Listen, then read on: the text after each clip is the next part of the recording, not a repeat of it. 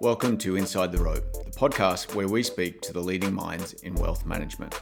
I'm your host, David Clark, and in this episode, I'm speaking with Lindsay Partridge, the CEO of Brickworks, a company that he's been the leader of and CEO since 2000. Now, it's a little bit unusual for us to speak to a CEO or a specifically listed company. However, when you dig into Brickworks, you discover a business that has its start around the Great Depression. In fact, it was started to help protect Australia's supply of bricks during the Great Depression.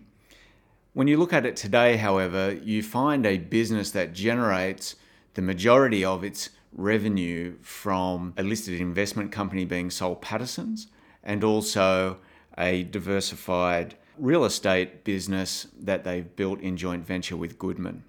I hope you enjoy this podcast. I certainly did. Please don't forget to send me through your feedback. You can email me at david.clark@codacapital.com. And remember to listen to the disclaimer at the end of the podcast.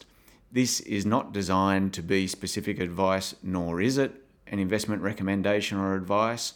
We encourage everyone to receive their own advice before making any investment. I hope you enjoy the podcast. Enjoy. Lindsay, welcome to Inside the Rope. Thank you, David. It's great to be here. Lindsay, perhaps you could kick off for our listeners and give them a bit of background about yourself, what you do with Brickworks. Yeah, sure. Look, I guess if we go way back, I always wanted to do something which I thought worthwhile, and I always wanted to make, put it this way, beautiful products that last forever. And there's very few products in the world that fit that category, but bricks is one of them. So I went off and did ceramic engineering at the University of New South Wales, and did a cadetship with which is now a competitor, and joined Brickworks 35 years ago, and became CEO in 99 and MD in 2000, and now I've been running the company for the last 20 years. And what are the major changes you've seen in the business over that time? That's a fair stint. Yeah, well, back in 99, we were five Brickworks in two states.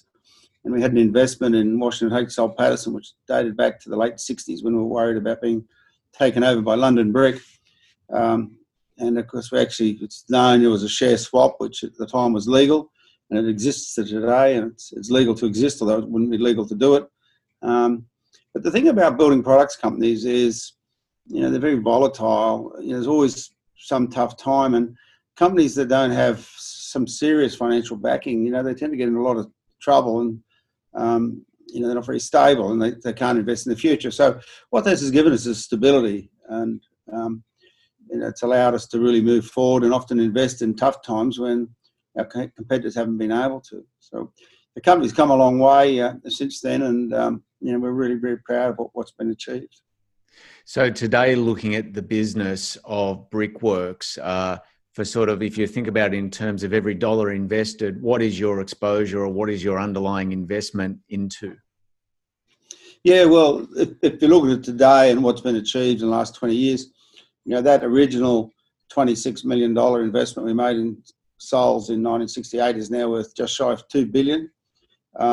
Our brick business is worth, in the circa of $1 billion, and other building products, which includes both here and the United States.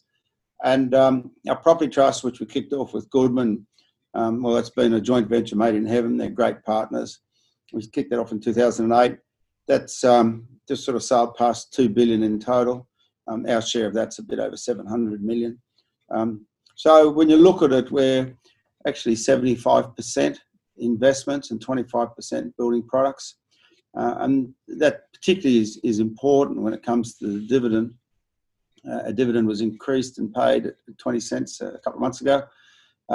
We've paid it or increased it every year since 2000, which makes us one of only 8 companies on the ASX. But in reality, we only ever reduced it once since we listed in 1962, which was when the Australian market opened. That was in 1975. And your older listeners will know what was going on in 1975 was pretty rough. But, it's a shame we did reduce the dividend. Otherwise, we never would have reduced the dividend in the time we've been listed, close on, over 60 years. and you would have had bragging rights on that line. Yeah. Yes. So, Lindsay, firstly, talking about, I guess, what the name is associated with, the Brickworks and the business of bricks and construction materials. How is that business travelling, and what is the outlook for, or your outlook and the business's outlook for the Australian property market and construction market? And what are some of the challenges? Obviously, COVID-19, people have questions around, but I think if you could address that for listeners, it would be helpful. Yes. Well, looking at Australia and the United States separately, they are out of phase. I mean, we're very lucky here in Australia with very low numbers, and let's hope it stays under control.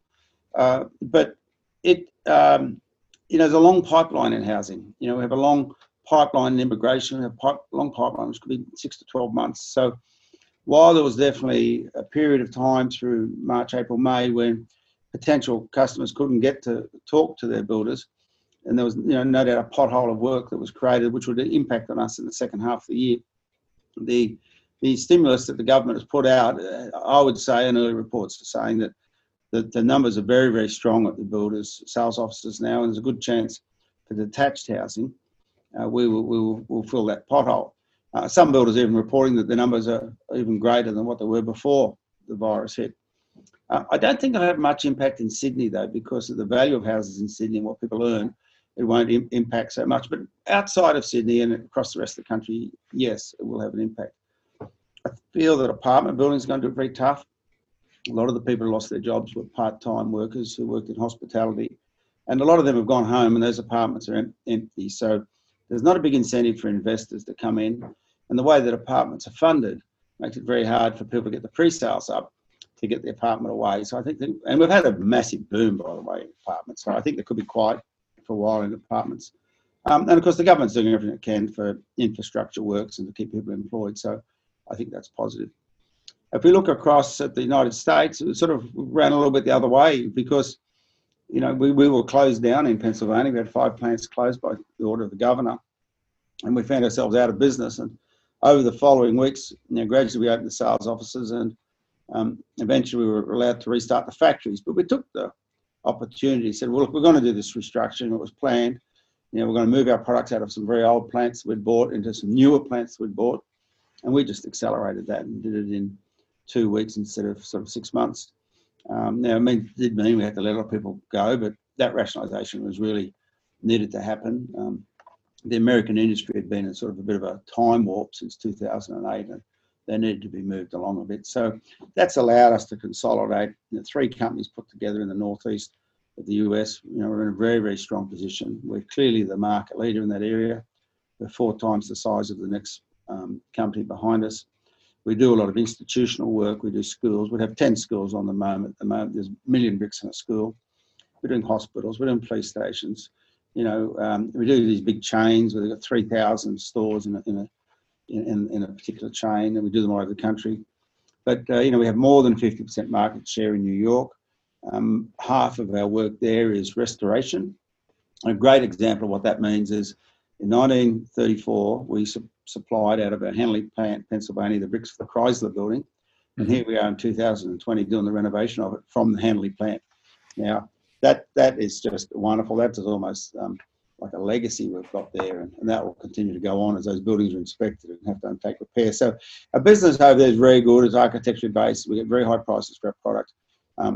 That work will continue on, and as the various counties, decided county by county, as the counties open up, then we can get underway, and we're seeing our sales pick up and return. So I think we're well and truly through the worst in the US. I can't say what might happen if the cases keep escalating. I mean, what's the outcome there? I don't think anybody knows. But at the moment, work's continuing. Everyone wants to get back to work. The interest rates are low. One of the top builders, Lamar Homes, is number 2, is a very good customer of ours on the East Coast. They build something like 60,000 homes a year, and they've just reported that their earnings or their starts for this year will be 3% up on last year. So they've just come straight through it without really missing a beat. So that's really positive news. The trends we're seeing here and there, they amaze me the same. People are leaving the city, going to regional areas. I guess they feel a bit safer out of the cities. We've seen all of a sudden resurgence in large houses in the US, multi-million-dollar houses. People are coming and doing selections. We're getting the same sort of interest here. So people, I think, look at their house as their castle and are going to invest more in it going forward. So I'd be positive for detached housing going forward, both here and in the US.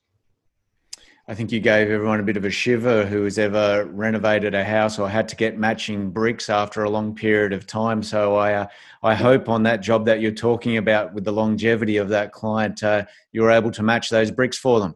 Absolutely. How many people, Lindsay, did you have in the US? You talk about the Pennsylvania plant, etc. How many people? Oh, look, in the US, we peaked at a total of about 900. We're sitting at about 770 now. Mm. But they'd been running a lot of plants, 9 months of the year shutting from winter and then only running them at 70 or 80% capacity. You can't do that. It's too, the business is too competitive, So, and some of these plants were 40 and 50 years old. But so, we moved that production across to some newer plants. They'll run, right through winter. They'll run at full speed. They're automated. It's a real sort of step change we've achieved, what we've achieved in 18 months. And, of course, the whole business model over there is based on us getting our costs down. We don't need to get our selling prices up more. We don't need to sell any more product. We just need to get our costs down. And that's something that we're very, very experienced at. The only thing that's holding us up, of course, is most of our engineering team is sitting here in Australia and can't go there to do their jobs. So those jobs are held up, but that's maybe not a bad thing. It's saving a bit of cash. That we've got these capital projects held up. Matter of fact, at the moment, we're trying to get to Perth. We can't get to Perth from Melbourne. We can't get to South Australia. So we've got two jobs held up in those states. We can't put our staff in to complete them. Or maybe Clive Palmer's case might be able to help you guys open up some of that Perth travel, perhaps. Lindsay, what technology changes are you seeing in your industry? I recall a good mate of mine who did... building or similar at Sydney Uni, telling me one day over a beer that a house brick is the size it is and the dimension it is because it fits into somebody's hand to be able to lay it.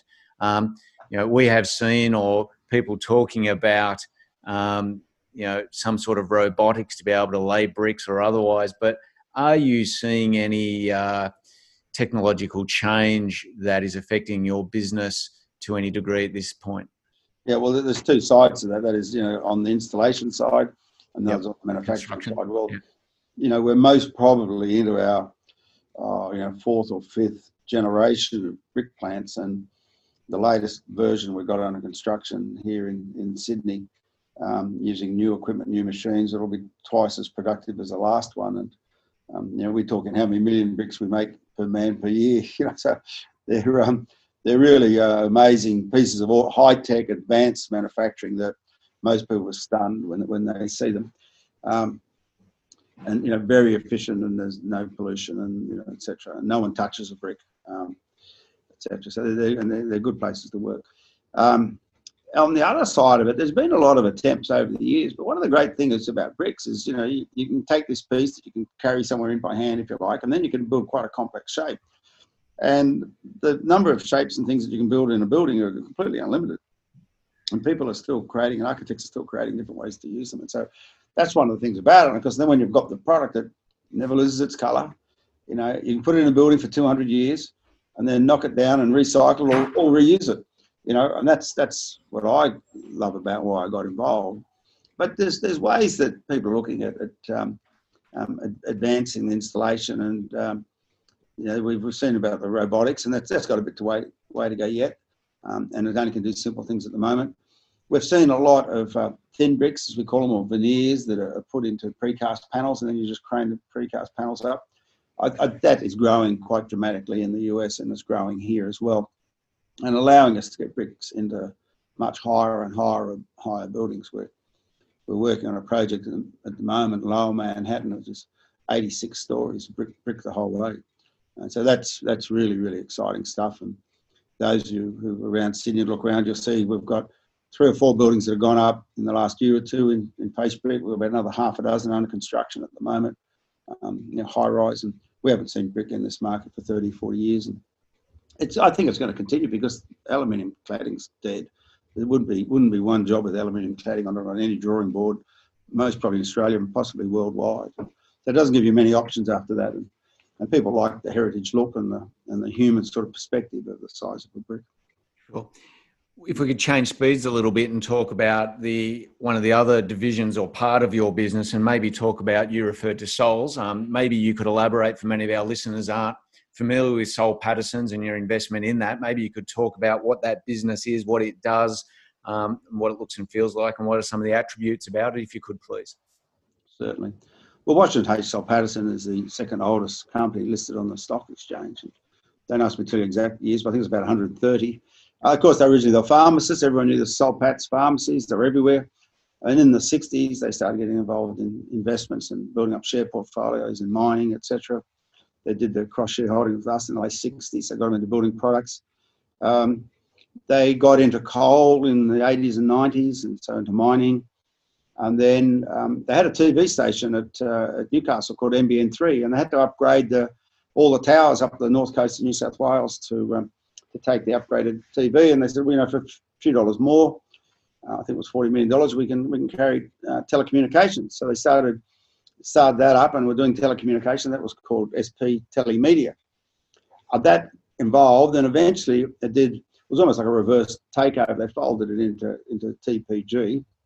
And of course, TPG, I think the shares listed at 20 cents went down to 12, and of course they peaked at $12. So Souls is really an investment house. It's a miniature Berkshire Hathaway. It had, besides those things I mentioned, it's involved in manufacturing and pharmaceuticals. It's also got its own investment portfolios. It's got its own property. So very diverse, unaligned thematics is the way we look at it. And so one area might be down, but that doesn't necessarily impact on another. But their performance in the last, say, 20 years has been about 13% per annum compound. Brickworks is pretty close, but a little bit behind. But there was a period when people were agitating us that we should get out of that investment. Mm-hmm. And we just used to say, well, it's performed at 20% compound for 20 years. Where do you think we should put the money when we, you know, sell out? And, of course, there was never any answer. And no one's ever been able to tell me a company that's performed as well over such a long period of time. So they're very, very consistent, and they've been a great partner and great supporter of Brickworks. And because of that investment, as I said before, when the market's down, it's the best time for us to build new facilities. And because we've got that backing, we're able to. We wouldn't be able to otherwise. So it's been very good. So it gives you a little bit of ballast that many other cyclical building supplies companies don't have. They don't have, and you're seeing that, you know, affecting them at the moment. And you look at us, investment banker was showing the PEs today, and we're trading at something over 13. A lot of the other companies are trading at PEs of 7s and 8s. So all of a sudden being or having part of your capital base in a listed investment company makes sense. But perhaps you could talk about the final piece there that you referenced being, I guess you said the $700 million property trust, the joint venture with Goodman. Maybe you can talk about that a little bit, what it looks and feels like and what some of the attributes are, please, Lindsay. Well, we're very lucky in Australia. You know, people might not realise, but the brick business is actually a bit of a property play. And you know, you build the brickworks in the inner city, and eventually the city grows out, and then you run out of clay, and you need to move out 30, 40 kilometres, and you do the next iteration. But we're sort of on the sort of like third iteration. And if you know Sydney anywhere, or even Melbourne or Brisbane, you'll see there's all these old brickworks around. Well, most of them are ours. Take so, the big pit at Eastwood, for instance, those types of things. Yeah, that was ours, yeah. We had 11 of those around Sydney. But anyway, so they bought in the 60s, you know, quite a few thousand acres here at Horsley Park, and we had 1,000 acres at Rochedale in Queensland, and we picked up Newbick, which had got a couple of thousand acres at Craigieburn in Melbourne, and so on and so forth. And in most of those cases, the government very kindly built a freeway through the middle of them. So they're greatly connected. And the one out west of Sydney is right near the biggest intersection in Australia, the M4, M7. So great location for distribution. And we looked at the land, and I looked historically what the company had done, and that was sell it. And the shareholders get a sugar hit, and that's it. It's all gone. You get a special dividend, and it's all gone. You know, there's no future position. We worked out, well, there may never be a future position if that was to become residential. Industrial, there was a future position. And I looked at what Goodman was doing in the model and others. And we did a lot of discussion, and we decided to joint venture with Goodman. And so we put up the land. They come in and put the infrastructure in. Then they go find a tenant. We signed a long-term lease. We then we borrow the money to build the building, and then the tenant could be like a Woolworths or a Coles or a DHL or a Johnson Johnson or a Kimberly Clark, and so we build that. They move in, they pay the rent. The rent goes up every year because it's inflated, and we revalue because the rent's gone up.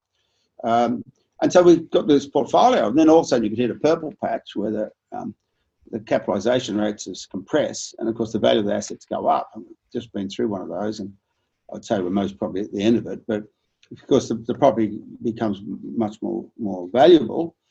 And, you know, while initially we tried to keep the gearing under 55, I mean, our gearing at the moment is like 30% or it's under 30. So we're very lowly geared. So anyhow, we've built this up, and there's an area out there called Oakdale, and we did Oakdale Central, then we did Oakdale South.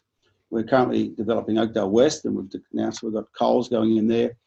And we're doing it on Oakdale East. We have a plant, and we're building another masonry plant. So we're developing both Oakdale East and West simultaneously at the moment. So we've done one up in Queensland as well. So as I said, that's worth about $2 billion. And our share of that's about $730 million or something in that order. Now, what's really happened, interesting, is that this has become the window to the new economy. And so if you looked at what warehouses were like for the last 40 years, everyone used to sell cross-docking is the way, you know. Semi-trailer on this side, they do their stuff in the warehouse, semi-trailer out that side. Well, today, a modern warehouse isn't single story. You know, these are 30 metres high. They're 10 stories high, and they might have numerous levels. There's two different sort of systems in there. And semi-trailers come in one side, on the other side they might have triple decks, and delivery vans are going out, and they're going out to the householder. So it's a completely different model, but the value of that, if you think of a building 10 football fields in size, we're talking city block 10 stories high. Mm-hmm. Massive, massive, valuable buildings. And that trend is going to continue, because I'd be pretty confident to say that click and collect and ordering online is here to stay, and the COVID virus has driven us more in that direction and introduced a lot of people to that way of shopping that wouldn't have otherwise done it previously. So we're really excited about that, and I think there's some great opportunities coming along, and you know, just watch this space, as I can say. Lindsay, what are the key lessons that you've learnt as being CEO of an ASX-listed business? And perhaps in more recent times, what are the main challenges that you've had to manage and what's held you in good stead through that period? Perhaps you could talk to our listeners about. Well, it always helps if your profit goes up. And you don't have any big unannounced losses or, you know, catastrophes. So you've got to be across your game. You've got to, you know, people talk about micromanagement. You've got to know what's going on, and you've got to know your business. I mean, really know your business. And, you know, this was my career in this industry, the main part of it. And so I know the business. And that didn't happen in 5 minutes. But having said that, we often measure the, you know, potential managers coming through and who's going to go well. And one of the things we look at is how agile they are. And the reason is that when you get very senior in a company, the problems you get are the problems that nobody else could sort out. And it's almost guaranteed you've never seen before, and you've got to come up with a solution. So you've got to be very agile and flexible and work out a way how you're going to fix that problem. And you've got to fix your problems. You can't let your problems build up. When you get too many problems on the table, They don't get handled, and then the organisation goes into a crisis mode, and we've seen that happen a lot. You've got to keep cleaning up your messes, cleaning up your problems, doing the biggest problem first and getting it out of the way.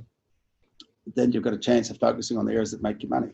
And you've got to be sort of a bit creative. That agility is creative. Okay, what am I going to do now? How am I going to make more money?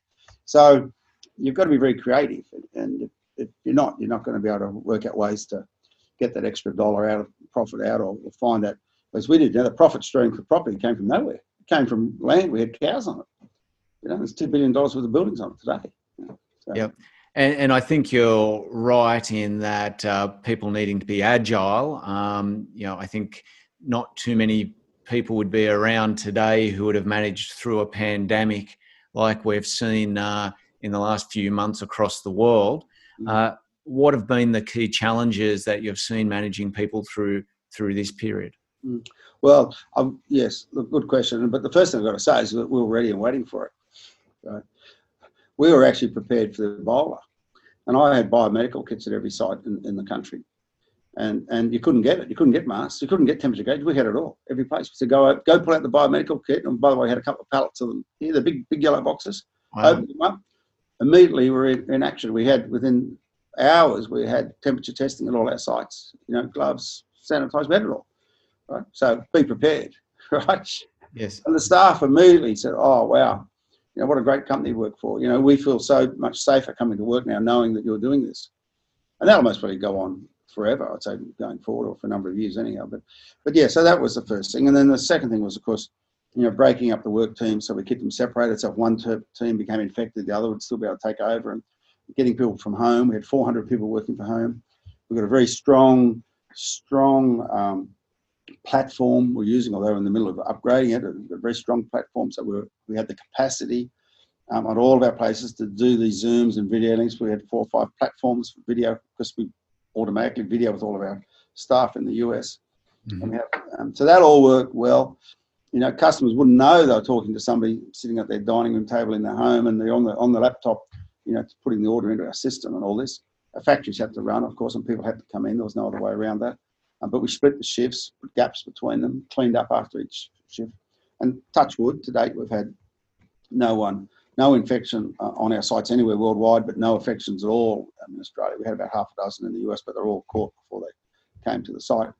You know, so that's all run very, very smoothly. And the thing was to be prepared for, have robustness to this new system, so that if you have a bit of a problem or interruption, you can still work your way through it without being actually stopping the business.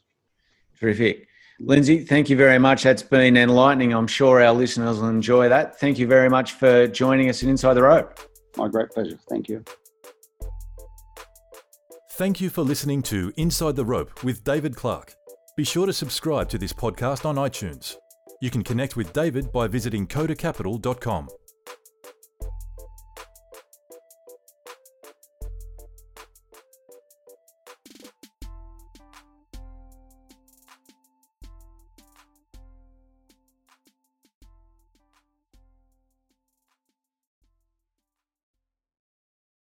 Any views expressed in this recording represent the personal opinions of the speaker and do not represent the view of any other party. If this recording contains reference to any financial products, that reference does not constitute advice or recommendation and may not be relied upon. Listeners in Australia are encouraged to visit www.moneysmart.gov.au to obtain information regarding financial advice and investments.